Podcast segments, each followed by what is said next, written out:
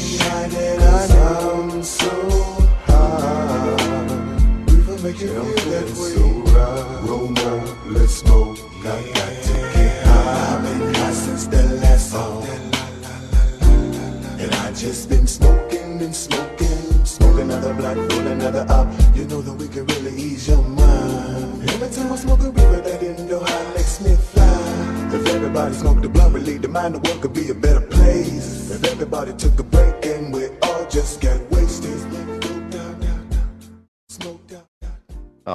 good afternoon. You're listening to Cannabis Corner on WNHHLP 103.5 FM, broadcasting live from downtown New Haven and our homes.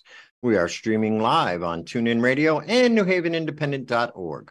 We're also streaming live video on Facebook. Just go to facebook.com slash New Haven Independent or slash Greenhaven Media and look, look us up. You can hit see first and hear all the great programs we have here on WNHH. Welcome. It is Monday, November the 14th, 2022. Welcome to Cannabis Corner. I am your host, Joe LaChance, and I am joined here by my illustrious co host, Uncle Lou, Hemp Farmer Lou, Lou Vega III. How are you, my friend? How's it going, good brother? You know, just pushing through another wonderful week and kind of making it through. Um, New England is a little chilly this week, so we've gotten our burst of hey, it's the fall. Hey, we're here. Fall is here. That that winter fall weather, New England fall weather is really all, all the leaves are falling off the trees, and so we've got all of that going on here. Um, It's a nice time of year, though. Fall It's is actually time. my favorite time of year up there. New London, New England, um, New England area is absolutely beautiful for this time of the year. So, Yeah. um, shout out to the Harvest Cup and everybody who has done harvesting. Croptober was in full effect, and um, now is when we're seeing everybody who's got what they're doing and kind of celebrating whatever harvest they had. So, congratulations to all those individuals. Now, how was the Harvest Cup? Um, it was another exciting adventure. I was only there for a very short time. I was running around all weekend, but um, it's a great event. Big shout out to Janet and Hippie Chip who got married. Um, it was a joyous occasion for everybody. I missed it, but once again, it's a great event that really shows the community, really shows the network, and really shows that that cannabis is so much larger than just our small little piece here in the state of Connecticut. Right, right. Now, speaking of big events, this week and actually starting tomorrow is MJ BizCon, if That I'm is not right. mistaken. And that, for people who don't know, is a huge event. Uh, it's actually nationwide and international, if I'm not mistaken. Yep. And companies and cannabis connoisseurs, growers, investors, everything you can imagine is all gathered up in uh, Las Vegas for three days. I guess it starts officially tomorrow, but the convention doesn't actually start. Oh, start Las Vegas Wednesday. Cannabis Week started yesterday, man. Um, Las Vegas is going crazy with cannabis right now, as it always does. MJ BizCon is one of my favorite events of the year. I will not be there this year. Um, Oh. just was unable to swing it. It's got, we got a lot going on in state here, so um, we're doing what we have to in state, and we are pushing forward here. Um, probably be back next year because I probably have a little less things on my plate in November next year than I do this November. Right. So, um, but you oh, have attended before. oh, I'm a avid. This would have been my fourth MJ BizCon. Right. So, and it's MJ BizCon has helped me get to where I am today, so I can't be upset about that at all. Um, our good friend Jason will be out there, Eve Marie will be out there. So many different representatives from companies that we work with and advocates that we work with and business people that we work with.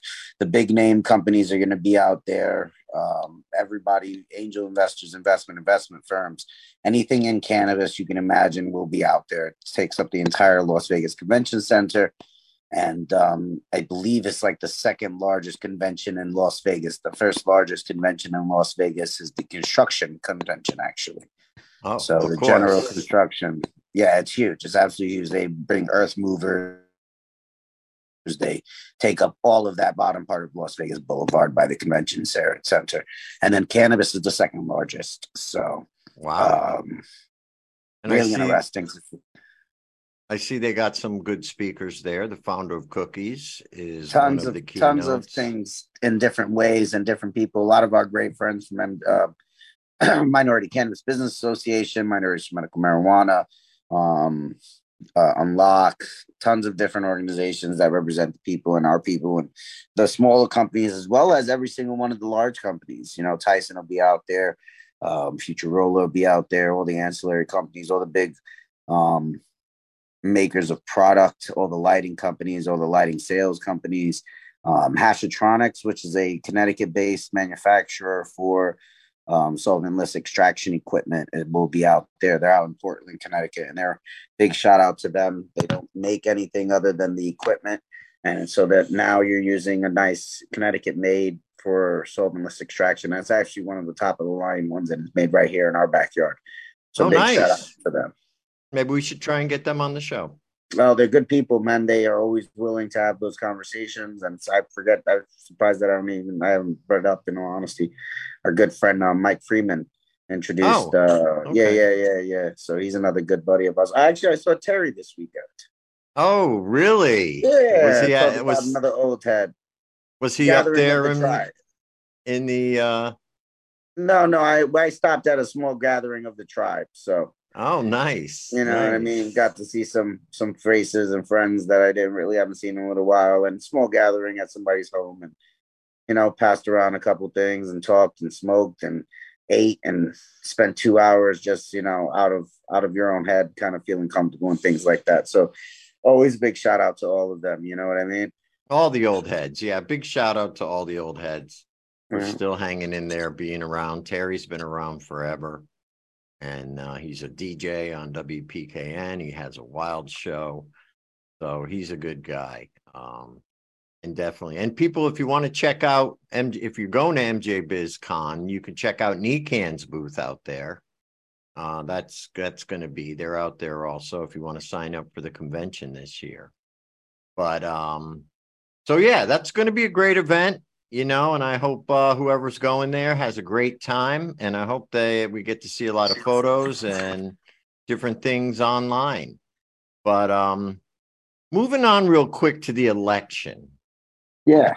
not necessarily the political election and what happened with the the you know the whole national scene because that's not what this show is about i'm talking about more about cannabis and how cannabis was on the ballot in five states this election time so um ha- now unfortunately out of those five only two actually passed the referendum.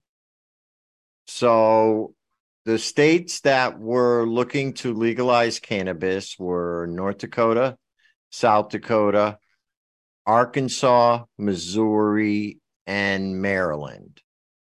And um, out of those, only Missouri and Maryland um, passed the referendum. And this was a referendum that went to the people. So I guess the people of North Dakota, South Dakota, and Arkansas are just not ready for cannabis legalization. And uh, had they all passed, that would have put the number at 24, which is almost half the states in the country. So, um, what we have right now is 21 states that have passed legalization, and um, it's made the feds actually come out and hold a congressional hearing now. Because if you followed prohibition back in the day, you would know that once about half the states start doing it on their own, it's time for uh, the feds to start looking at it. So I think um, we're, the Congress has scheduled a special hearing, which is going to be on actually it's going to be November 15th, so it's going to be tomorrow. It's called Development in State Cannabis Laws and Bipartisan Cannabis Reforms at the Federal Level. So they haven't announced who the witnesses are going to be. And this is a, a House subcommittee that's going to start looking at cannabis reform on the federal level. So even though we didn't get all five states to cross over to legalization, it was still enough to make the Congress take notice. And I think that in itself uh, is a victory. But, um, you know, we'll just have to see where that goes. We'll have to see what Congress actually does. But right now, our guest is here and ready for us, uh, and we're ready for him. So I'd like to introduce our guest, Mr. Jimmy Young. Jimmy is an award, Emmy award winning TV talk show host from New England. Jimmy Young has over 40 years experience in commercial, television, and radio. He is one of the rare professionals in the industry who has had success in front of the camera and in sales management. He is currently the founder of Pro Cannabis Media, a group of like minded content producers who live stream 24 7 news, information, and educate the public about the cannabis industry. In May 19, in May 2021, PCM TV launched a, launched a 24 7 news, information, and educational streaming channel on Roku and Apple TV to go with Twitch, YouTube, LinkedIn, Facebook, and Pro Cannabis Media dot com. Jimmy, how are you today? I feel old after that. 40 years makes you feel really old, you know? Well, hey, that means you have a lot of experience, that you're a veteran, and you got a lot to offer to this business still. Well, I hope so. I hope so. Uh, it was uh, got to spend the weekend at the Harvest Cup out in Worcester, Massachusetts, DCU Center this weekend. Oh, we were just talking about that. Did you were you able to attend the wedding?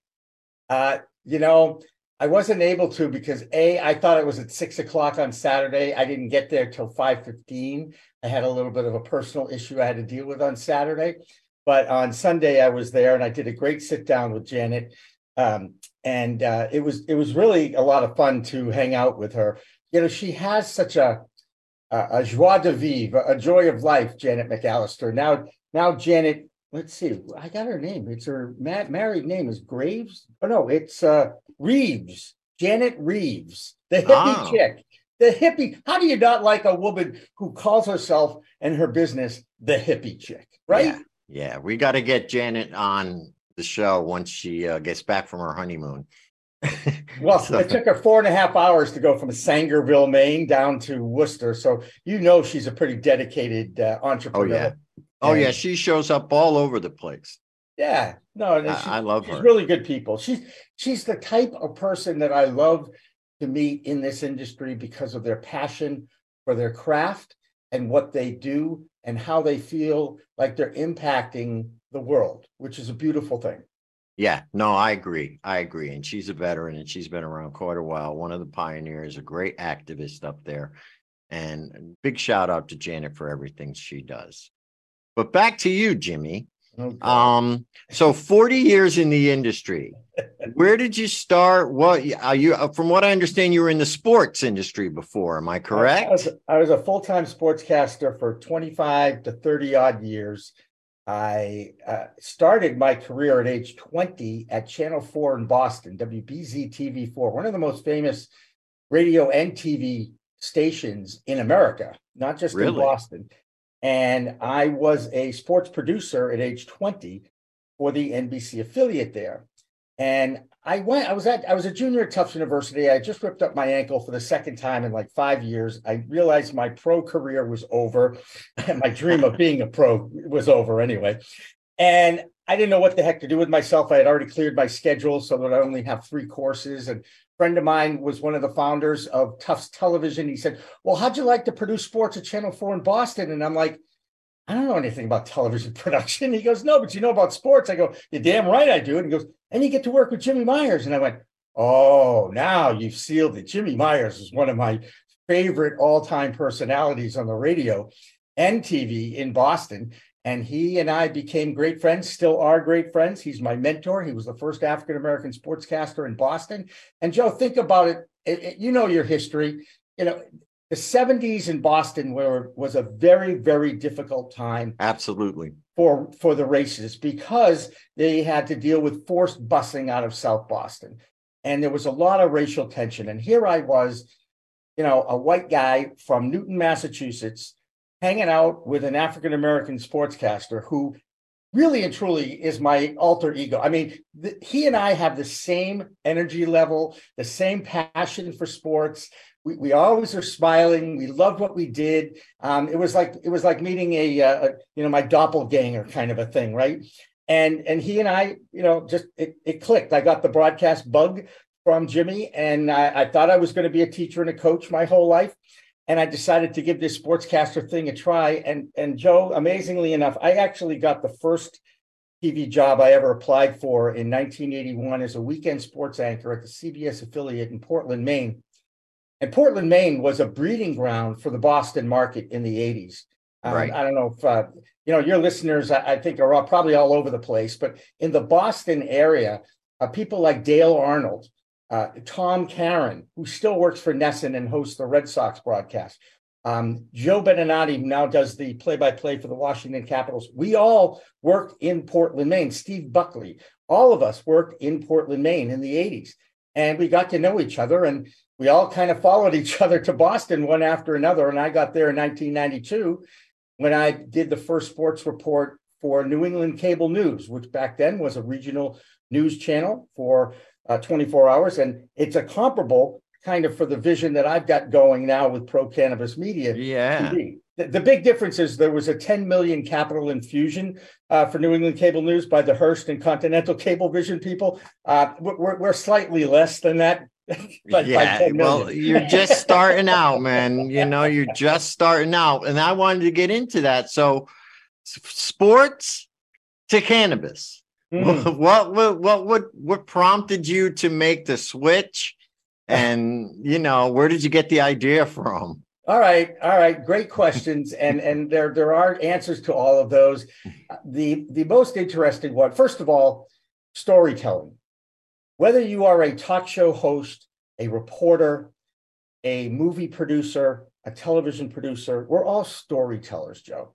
And I love to tell stories. I love to talk to people. I can walk up to stranger, find something I have in common with the guy. And usually it's sports because it's still my passion. It's still something I love to watch and do when I'm not busy trying to build a company. And right. you know, I I was just very passionate about it. Now it was in oof, let's see, 2000 and 2013. I got my medical card in Massachusetts, 2016, I met this guy named Neil, uh, Nick, sorry, Nick, Nick Gelso from CLNS Media. They were a podcast aggregation network for sports. And he and I hung out. We met each other. Some of my Young Broadcasters of America, which was my first company, um, we're working with him, a kid by the name of Alex Barth, is one of my proteges in the Boston market now. And he said, and Nick said to me, Jimmy, why don't you do a podcast on cannabis? Because he knew I I partaked. Okay, I was enlightened. And I go, man, I said, I've never even been to the Freedom Rally. I've never been to an advocacy event. You want me to be, you want me to be a host of a cannabis show? And he goes, yeah, you understand enough to ask good questions. And I went, okay, I'll give it a shot. And I went to the NECANN event in March, wow. March 20th, 2018, and walked into that Hynes Auditorium, looked around, saw 350 exhibitors, and I just went, holy mackerel holy, maybe it wasn't mackerel, holy mackerel. Uh, sure enough, I said, there's quite a bit of industry in here. I had no yeah. idea. And I really didn't have an idea about the history or the advocacy or the movement for legalization. I was just a medicinal user uh, probably for since I was 42, but 23 odd years now. Uh, before that, from age 14 to 30 every day. So that's a good, that's a pretty good run of about 40 plus years of daily consumption. Yeah. And again, that's what I was concerned about. That's what I that was my knowledge base. I knew how to roll a joint. I knew what a bong was. Okay. I knew where to get my weed, right? That that whole thing that you have to do to enjoy it back then in the uh, 70s and 80s. And Yeah. and then I started talking to these people. You know what? Let's not let's not leave out the nuances of having that type of information. Nowadays, people can just jump on an app and find their weed and get it. We Yeah. used to actually have to know how to get your weed. You either knew a guy, you knew a place, you knew a thing, you did a thing, you hooked somebody up. If you didn't hook somebody up, you needed to know who you needed to hook up. Right. Then you had to figure out how you wanted to smoke this. All right, well, what are we doing? Are we getting a bottle? Are we getting a can? We're gonna get some water. What are we doing? Do we got a pipe? Oh, I saw these cigar things. How do we roll this cigar thing? There was no YouTube. You Yeah, to teach us You're that. so right. You're so right. And and there's another element that you forgot about. Gee, I don't really want to pay for it. Maybe I should just middle it to my friends. That's exactly how I started. Me too. Me Yeah. too. like I said, we could find commonalities and everything. And uh, so that, you know, that's where what it was. And then I I met a guy. Now, now, Joe, I know you're from the Boston area, and I think I know that you know the name of the beautiful bridge that was built as part of the Big Dig. That you know what I'm talking about. The Zakim Bridge. Yes, yes. So I quit full-time sportscaster work to go work with Lenny Zakim because he was the closest thing to a prophet I had ever met in my broadcast career. I was burnt out after 25 years, 30 years or so, three to midnight, Wednesday through Sunday, and two divorces later. I mean, I was really, it was time for me to make a change. And I, I, I decided to go into the nonprofit world for a few months anyway. I was still doing my kids show, and I don't know if you knew this, but I, I won an Emmy Award for sports talk show for kids that I co-created with another producer named Jody Snyder. And you know, we did uh, 150 shows over three years. We would do a show a weekend every Sunday night at 7 p.m., half an hour. Only kids could call the show, and we had A-list sports people in studio on a regular basis. I mean, Bobby Orr was a guest on that show. Don Sweeney was a guest on that show. Drew Bledsoe was on, on the uh, show that we won the Emmy Award for. So I have one of two Emmys with Drew Bledsoe's name on it that exist in the world. Nice, nice, nice. So We I- gotta get you an Emmy, Emmy for those are the cannabis now. What's that? We've got to get you an Emmy for cannabis now. Well, I tell you what, I'm so proud of the newscast that we produce on a weekly basis right now. Uh, we have correspondents from all over the world now. I have a European correspondent. I have a guy from Israel who who contributes once in a while. I have a Canadian reporter. I have people from California, Oregon, Washington State, all calling in 90 second reports from their area because my vision for pro cannabis media is to create an army of multimedia journalists who will document the end of prohibition in this Right. country. And guess what, Joe LaChance, you too are now a member of the staff. Yes, I was going to mention the big announcement. So I, I did promote. We have a big announcement on this show. And Jimmy, you might as well announce it. But Cannabis Corner will now be streaming live on Pro Cannabis Media on a weekly basis, as well as be on the Roku TV channel, right. the Apple TV channel. And so we're we're uh, we're very happy to be partnering up with you and working together. And hopefully, we both can expand our network and help this thing grow to that real national cannabis network with lots of programming, you know.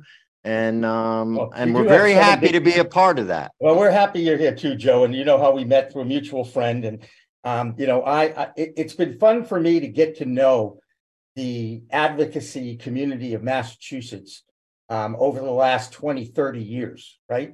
Mhm. Uh, I think the uh, Freedom Rally now is over 30 years old. That was that is the annual uh, celebration of cannabis on the Boston Common. It used to be an act of civil disobedience for one day because everybody would just Just go smoke weed, right, right. right. But now it's more a celebration of the movement, and it, you know what? It's always usually a beautiful day on a in a um, September, and it's it's it's now part of it. You know, it, it's very cool. I've been to quite a few of them now. And uh, like I said, going to the Harvest Cup or going to the Freedom Rally or going to any of these other cannabis events that are out there, I feel like um, I'm, I'm happy to promote them, uh, salute them, and give them an opportunity in a forum to share their passion and their own stories in their own words on my network. Yeah. Now you have more than one show on there, right? yes, you have a couple. Tell us a little bit. One that you do, one that a couple of other people do. Tell us a little bit about the already existing shows. Okay, so we have uh, a weekly news show that we call We Talk News. We Talk News is anchored by a former Channel 7 in Boston anchor named Elena Pinto, and it is also produced by a current news producer uh, at Channel 7 in Boston named Tori Chamberlain, who's originally from California. That's the one I'm most proud of. Yeah, I do my own show called In the Weeds with Jimmy Young. It's the longest running podcast, interview, talk show, whatever the heck you want to call this content we create on a regular basis. And the other shows that we have is a really live show, similarly to what you do, Joe, a really live show uh, on Friday afternoons that we call Green Rush Live. Uh, it's really live, Green Rush, the cannabis business uh, talk show. And that I've been doing that now for three years uh, from 4 p.m. to 6 p.m. on Friday afternoons. And we've talked to everybody from the CEO of Weedmaps to D'Angelo to Tommy Chong to Vlad Bautista in New York. Um, a lot of movers and shakers in the lobby world and the political world. And, you know, this past weekend, I got Stephen Mandile to sit down with me live at four o'clock on Veterans Day. Now, Stephen Mandile, I don't know if you know who that is, but he, first of all, he's the answer to a great trivia question who was the first adult to buy cannabis legally in Massachusetts in 2018? Steve Mandile, I guess. Very good. I know you know that, Joe. he's an Uxbridge. Uh, he's an Uxbridge selectman, and he's also an Iraq War veteran. And if you haven't seen that interview, I'm I'm kind of hoping. I think we're re-releasing it uh, today on our LinkedIn uh, live channel that we do. I mean, we have so many programs, not just again Green Rush Live, We Talk News, In the Weeds with Jimmy Young. How about calling all growers with Liz Grow? Yes, that's a growing show. I saw Ed Rosenthal at the uh, Harvest Cup this past weekend, and Ed was a guest on that show, not once, but twice. Jim Belushi's been on that show. Uh, that show um, now is every Wednesday. So you could go on to our live stream on Wednesday and see all the Calling All Growers shows plus some of the other independent producers, which I think is where Cannabis Corner is going to be, is on a Wednesday. And that's where you can see those shows. And the Saturday show that I still maintain is our best show. Okay. Yeah. Dave Briggs is more talented than I am. Dave Briggs is a former NBC Sports, Fox News, CNN News anchor who now works for Yahoo Business in the afternoon. And Dave called me out of the blue. I used to watch him when he was on Channel 7 in Boston, when it was the NBC affiliate. And he said, I want to interview sports figures that are in cannabis. And I'm like, wow, that's awesome. Because I don't really want to do that anymore because I need to focus on just the industry. And he's done such a great job with that program. He's interviewed, first of all, Amani Toomer, the all time leading receiver for the New York football Giants, is his co host. And Dave oh. has, has interviewed Gary Payton, um, NBA Hall of Famer. Paul Pierce, NBA Hall of Famer. Calvin Johnson, NFL Hall of Famer. Also, Tiki Barber, Ricky Williams, uh, Darren McCarty from the Detroit Red Wings, um, Kyle Turley. These are all former professional athletes who are in the cannabis space, whether they're doing CBD or they're doing um, cannabis licensing and owning a dispensary like Calvin Johnson and his teammate Rob Sims do in Michigan uh, it, it's it's great to hear a normal acceptance of use of cannabis among the people that have been professional athlete entertainers for my whole life. So yeah, you know, it that's it's, and that's why I love that show. Yeah, I think a lot of the athletes have been using it for years for pain and for stress relief. And now they're comfortable to come out and say it and actually get into the industry. And, and I think the NFL, out of all the sports leagues, has pretty much uh, been the most tolerant uh, of all of them for cannabis because I think they finally realized that, you know, first of all, what's the other choice? If you if your players are in pain they're going to take opioids or, or some other harmful drug, um, which has terrible side effects that could really affect their play? Or would you rather have them smoking cannabis that, in most cases, sometimes might even enhance their play. Oh, that would mean that they'd be performance enhancers, Joe. Let's not go there. Okay, right. We don't want to use that word, but I think there, and I think other sports will come around. I think they are all slowly you wanna, uh, you wanna coming scoop- around to let them do it. Do you want to know what one of the, I like to think that I had something to do with the NFL because I used to work for Bob Kraft and the Kraft Group in the nineties, doing color analysis for the New England Revolution soccer team, the first two years of their existence in MLS. And I have always known the Krafts. I knew them before they owned the Patriots. I, I was, my family knew Myra's family. So it was, um, it was an interesting dynamic there. But in 2018, when I started my pursuit of what's going on in this industry, kind of media is there, I worked with Sensi Magazine for a while. And Dan McCarthy, your old buddy. I know Dan McCarthy right? from the school. Dan Yeah. McCarthy was the editor in the New England region uh, for Sensi. And I said, I want to write an open letter to Bob Kraft and urge him to get his players that he considers his second family off opioids and onto CBD or any other derivative of cannabis. And I wrote an open letter that was published in Sensi magazine in September of 2018. And you know, I know that Bob Kraft read it. I can't say that he called me up and said, "Jimmy, you're crazy," or "I'm going to do whatever you said." No, he didn't do that. But I do know that he he read it. And the bottom line is, there was some impetus by some of the owners to get opioids out of the locker room and not vilify CBD use or even THC use in small amounts. But you know what? It worked because now the NFL is probably more conscious and conscientious of the dangers of playing that game. Even this past weekend, there was all sorts of controversy. Was it a head to head hit? Was it helmet on helmet or wasn't it? At least now we're talking about whether that was a legal hit or not legal hit. And that's a huge advance towards uh, what I hope will be a healthier uh, group of football players because they sacrifice years off their lives to entertain fans like myself every week. And, Yeah. I, and I do not think they get compensated properly for that. I think they play without guaranteed contracts. It just doesn't make any sense to me at all. And I, anytime I meet with anybody from the NFL Players Association, I say the same thing to them: stop playing for a year. Work with the owners and figure out a way to get guaranteed lifetime health benefits for those players. Yeah. And by the way, college football, now they just supposedly give you a scholarship to get an education. How much is that really worth these days? How much Yeah. is a college education really worth these oh, days? Whether you play football or not, right? Um, yeah. Yeah. And- Especially what they're teaching these days. And they are taking advantage of these young men.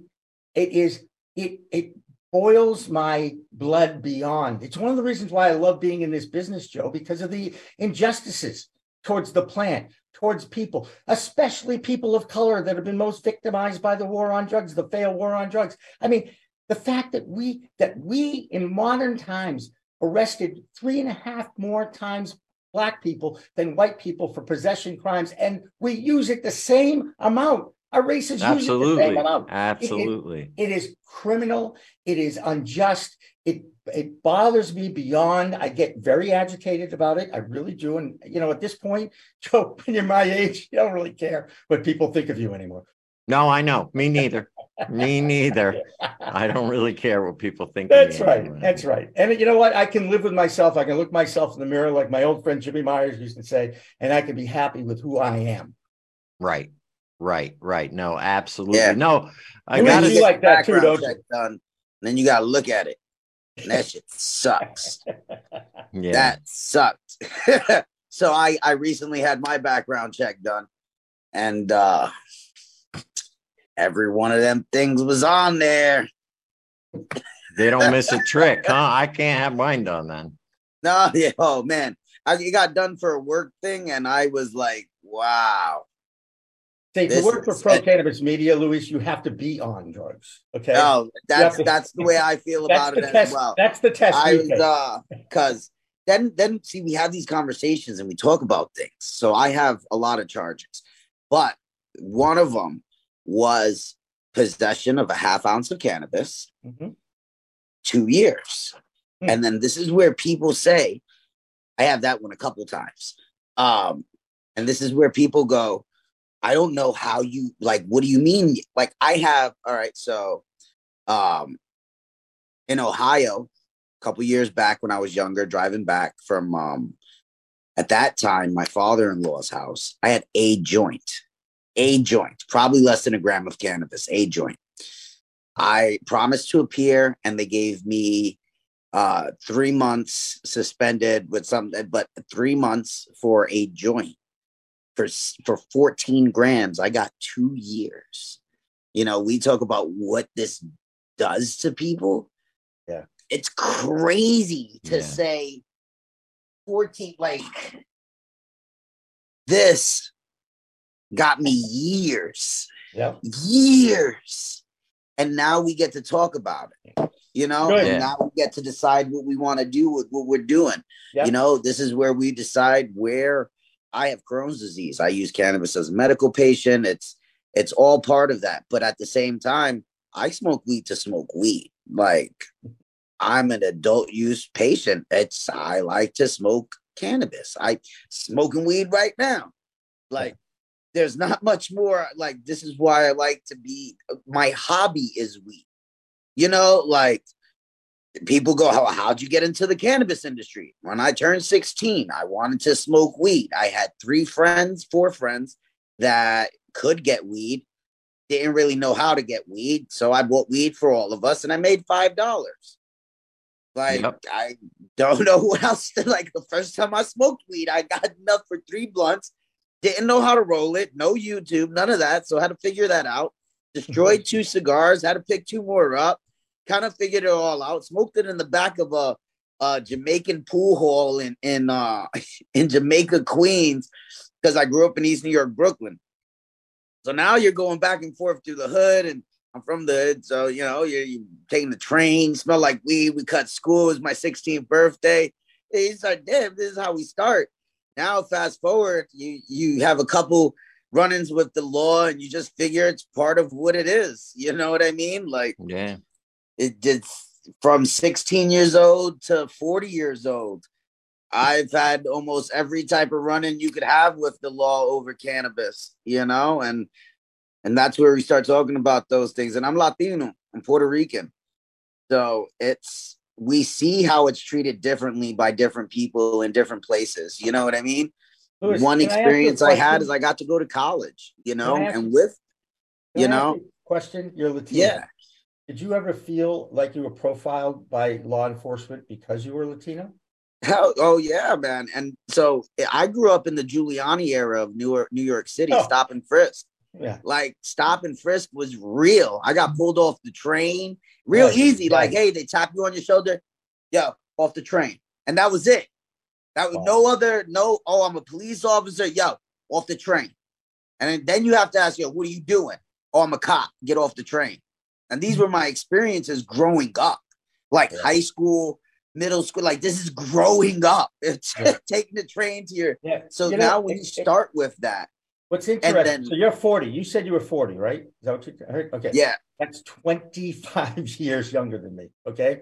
And think about the 60s and 70s, oh man, right? And and Mhm. in the 60s and 70s, it was more like the wild, wild west, right? We Yes. had Tricky Dick, we had Tricky Dick. He was the cause of all this. And he put together that Controlled Substances Act. And, you know, he was vilified for being pro-Vietnam uh, in the protest era. And I was influenced by the protest era, by the hippie movement, by the rebellious Me too. I was a rebel. Okay. So because it was against the law did not freak me out because I recognized we were in an unjust war anyway. So we should be protesting the things we don't think are fair. At least this is how I grew up. And you Yeah, know, me too. I'm That's- I, I grew up with the silver spoon. I'm not gonna I'm not gonna deny it. I was very fortunate, very spoiled, very lucky. However you want to, however you want to spin it. Okay.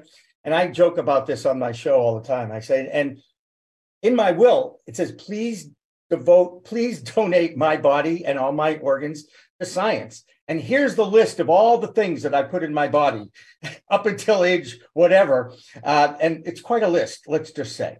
And then look at my look at my organs, please, and see what kind of impact it has. Because for whatever reason, Joe, every tri- every time I take a medical test, it comes back normal. It's about the only thing in my life that I think is normal because my life is, you know, as an entrepreneur, is just crazy. It's out of control. It's unbelievable, actually, in many ways.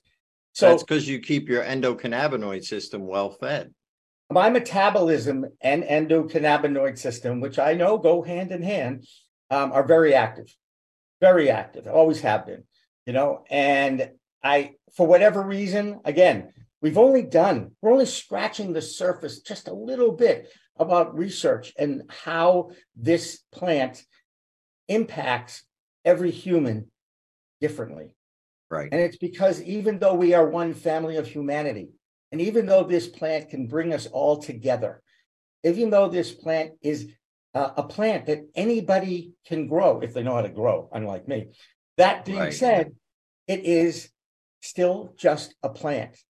And I don't think any government should should have to um, regulate or vilify a plant, especially when you think about the thousands of years of use of this plant as a medicine. God put it on this earth to as a medicine, people. as a medicine, right, absolutely.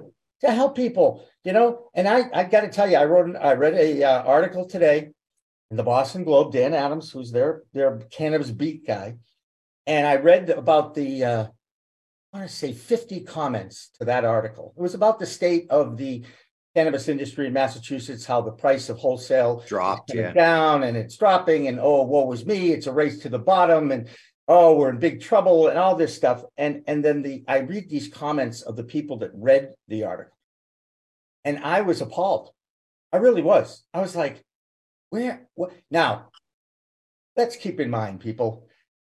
I don't know about you. Do you know anybody under the age of 50 who reads a newspaper. No. Right? Right? Okay. And Boston.com is affiliated and all this. I get that. Uh, and I read the digital side of things too. But I, I also take every word that I read with a grain of salt and look at it and try to read between the lines. And I really am concerned about the fact that we're not going to move very fast towards normalization until mainstream media stops vilifying the plant, stops putting the industry under a microscope.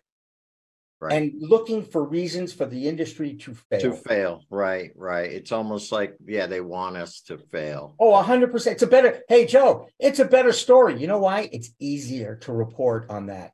If you go and you talk to people at these shows, Cannabis has saved my life. Cannabis has changed my life. Stephen Mandile was going to kill himself until his wife gave him a joint for his PTSD and said, Look, go smoke this, right. see what happens. And he said it changed his life. I've heard so many stories of that. How many times? And but we've heard it, Joe. Mainstream media not telling those stories. And I don't know about you guys, but I'd rather hear an incredible story about how a plant has saved somebody's life than another shooting in the streets of Boston or Chicago or Detroit or New York, any of these major cities where guns are out of control, people are angry. You know, we're all raw. Our emotions are raw. That you, you put us away for two years during a pandemic. Now we're coming out of the cannabis closet. Oh no, it's the COVID closet. That's right. It's the COVID closet we're out of. And people are angry. Yeah, they are. And, and we're seeing violent crime again. And you guys know alcohol is part of our world no, because it's... it's been here for almost 100 years after their prohibition, right? And cannabis has been vilified for just as long. You got you, everybody on this call, anybody who's listening to this show, and I'm going to guess, Joe, that you know you have people that are mostly pro cannabis listening. I would show, think so, yeah. Right? I mean, that's your target, okay? And and you say to yourself, everybody who knows how to drink responsibly and knows how to partake with herb responsibly knows you get really, really out of control and more belligerent, and your blood boils when you are under the influence of alcohol. Agreed. And it's more and, damage to your body. Oh, it's poison. Maybe most doctors I talk to go, you know, it really is poison. Do you want to see a liver that uh, you know has been destroyed by alcohol? And I go, no, thank you. I had 10th grade biology. I don't need to see that. Um, but the point, my point is it alcohol is so accepted as part of our world. And and all cannabis is trying to do is, is get people to just mellow out, chill out, people. This Yeah. plant can help the world uh, in so many different ways. That on the hemp side alone, we can lower our carbon footprint. We need to Yeah. make buildings and things out of this plant that will that won't will be better for the environment. We're I wanted ourselves. to bring that up, Jimmy, because I bring this up a lot on the show, but I wonder what your opinion is. There's all this push for green energy and and you know with the climate change and all that kind of stuff. And all we ever hear about is wind and solar. And uh, we never hear about hemp as a viable source of biofuel that can replace um, petroleum pretty much. We never hear about hemp in the sustainable energy talk, even regardless, like you say, building, making clothing, making plastics. You want to talk about a biodegradable plastic?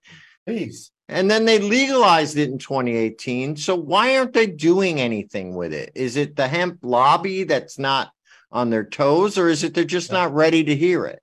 No, no. Well, first of all, don't don't point the finger at our friends in the hemp lobby. Uh, they don't have as much money as the As other the other corporate companies that cannabis that lobby, yeah. perpetuate uh, the killing of our planet. Okay, uh, the oil companies, the pulp people. Okay, these are the people that started to vilify cannabis. prohibition in the 19 first place, right? Right. Right. Exactly right. And, and and they were entrenched, they were dictating policy in the 1920s and 30s. Okay, if you know your American history, uh, making sure that that Jim Crow South stayed alive because that was um, what everybody thought was uh, equal. Uh, no, equal and different. Uh, no, it was unjust. It was prejudicial. It was disgusting in so many ways. Oh yeah, those guys they call them the robber barons, right? Right, Because they robbed, right. even though they set up the infrastructure in the in- industrial revolution, they robbed this country blind of a lot more things than just money. They robbed us of hemp as a Right, right. medicine and as an industrial tool. Yep. And they robbed us, like you say, they kept the Jim Crow laws coming. They did a lot of really damaging things that affected our future. Mhm. I mean, imagine if they hadn't done that. And people who know the history have to know that Rockefeller, DuPont, and Hearst were That's right. behind the whole prohibition of cannabis. right. And their main enemy was really the hemp, which Yep. they hid behind the social issues of cannabis. Well, nobody even knows. Nobody even knew in mainstream America that you could smoke weed and get high. They only knew it as a medicine. They didn't know that until those guys did their propaganda campaign in the newspapers and told them that you could smoke weed and get high. That's you right. know what I mean? It was strictly a medicine back then. Right. And and Joe, and now you can uh, have Delta 8 hemp and get high. Yeah, we had an, our guest on last week gave That's us the right. realities of that and how That's it's right. really just synthesized. How does synthesized. Mitch McConnell think about that now, right? Yeah. Right? Oh yeah, we're It's- gonna we're gonna give my uh, my Kentucky brothers and my electorate uh, opportunities to have another cash crop down there. Yeah. And didn't do and again, it's you know what it is, Joe? It's human nature to take shortcuts and to also look for the easy way out and and not do your due diligence, not do your science and research on something, your background checks. You know, it's so funny. Louis is talking about the background checks, right? Why don't we do background checks on on the what happens when people use cannabis? Why don't we? Why don't we? We're doing an experiment right now, Joe. Just in case you haven't figured it out, everybody in a legal state now is a guinea pig. We're all trying to figure out what's going to happen now. We don't know. We don't know what's Yeah, I wanted happen. to touch on that a little Yeah, bit. we're all guinea pigs, and everybody has a different reaction to this plant. That's why it is so special. That's why people that are in the industry who do understand the power of the plant have this insight and and for whatever reason are not being allowed to share that in mainstream media or even even and public i will give public radio public television. They're oh yeah this is public radio right? I understand. they are trying. I get it. I totally get it. And i and i you know thank you for all that because i think that's so important. But money power capitalism human the human element all can be very a dangerous combination. It Right. can be a very dangerous combination. And we all like to have enough money in our pockets we all like to have um, enough that we can support our families and food and all the right things okay one of my biggest beefs now in the industry is the word recreational it should be adult use it's adult use, and and I read it again in a news in another article about cannabis. I think it was in Forbes uh, recently too. The the word recreate. Let me ask you a question, Joe. Would you ever use Robitussin ro- recreationally? No No, it's a medicine, right? yes You still have to show your ID now to get Robitussin. It's a cough medicine for those of you who don't know. And, and you have to be over 21 to walk out of the, the CVS or Walgreens. that's because people were using it recreationally Ex- but again, that is the wrong thing to do with a medicinal product. yes yes and i, I, don't agree me, let me rephrase that. I don't know if it's wrong. Okay. Isn't the right way. to it's an use improper way. How's that? improper way to use Right? it it's not the Right. prescribed way Right. to use it Yep. And I mean, Yeah. and Lord knows one of those comments, by the way, in that article um, in the Boston Globe talked about um, only pharmacists, only doctors should be able to prescribe this medicine because that's the way medicine is. Well, you know, those doctors that have been that have learned all about um, medicine that we send to Harvard and Yale Med, right? And did you know that in 1900 to 1910, those same educated doctors in our society wrote 5 million prescriptions for cannabis as a Of medicine. course, they used to always prescribe it. it. It was a normal, and then look. Besides that, they were prescribing morphine. They were Right. prescribing uh, patent heroin. I mean, cocaine. All of it was legal as a medicine. Right. As Right. a medicine, it's Right. just you know, it's the same. And now what they ha- all they've done really these days is created synthetic versions so they could patent it so they could own it because you can't own you can't patent a plant and this is the whole thing you can so yeah it's going to be interesting times and i wanted to touch base real quick i know you wanted to touch base on this recent election and the five states that had cannabis on the ballot Yeah. um we only got two out of the five Yeah. which i guess is better than none Right. um, and I guess they were states you might have expected it to fail the first time Right. just because of where they're located and maybe the population isn't ready for it. But I guess we have to be satisfied with the victory that we do have because you know traditionally once about half the country starts going it really forces the feds to take a look at it. And I was saying earlier in the show, there is a hearing scheduled today, tomorrow Right.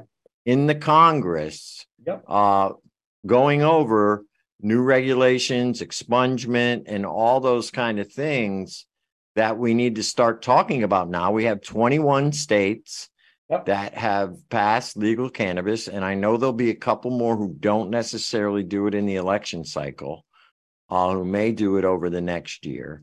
Minnesota. Right. They're they're a legislative state, so Right. it's not on the ballot.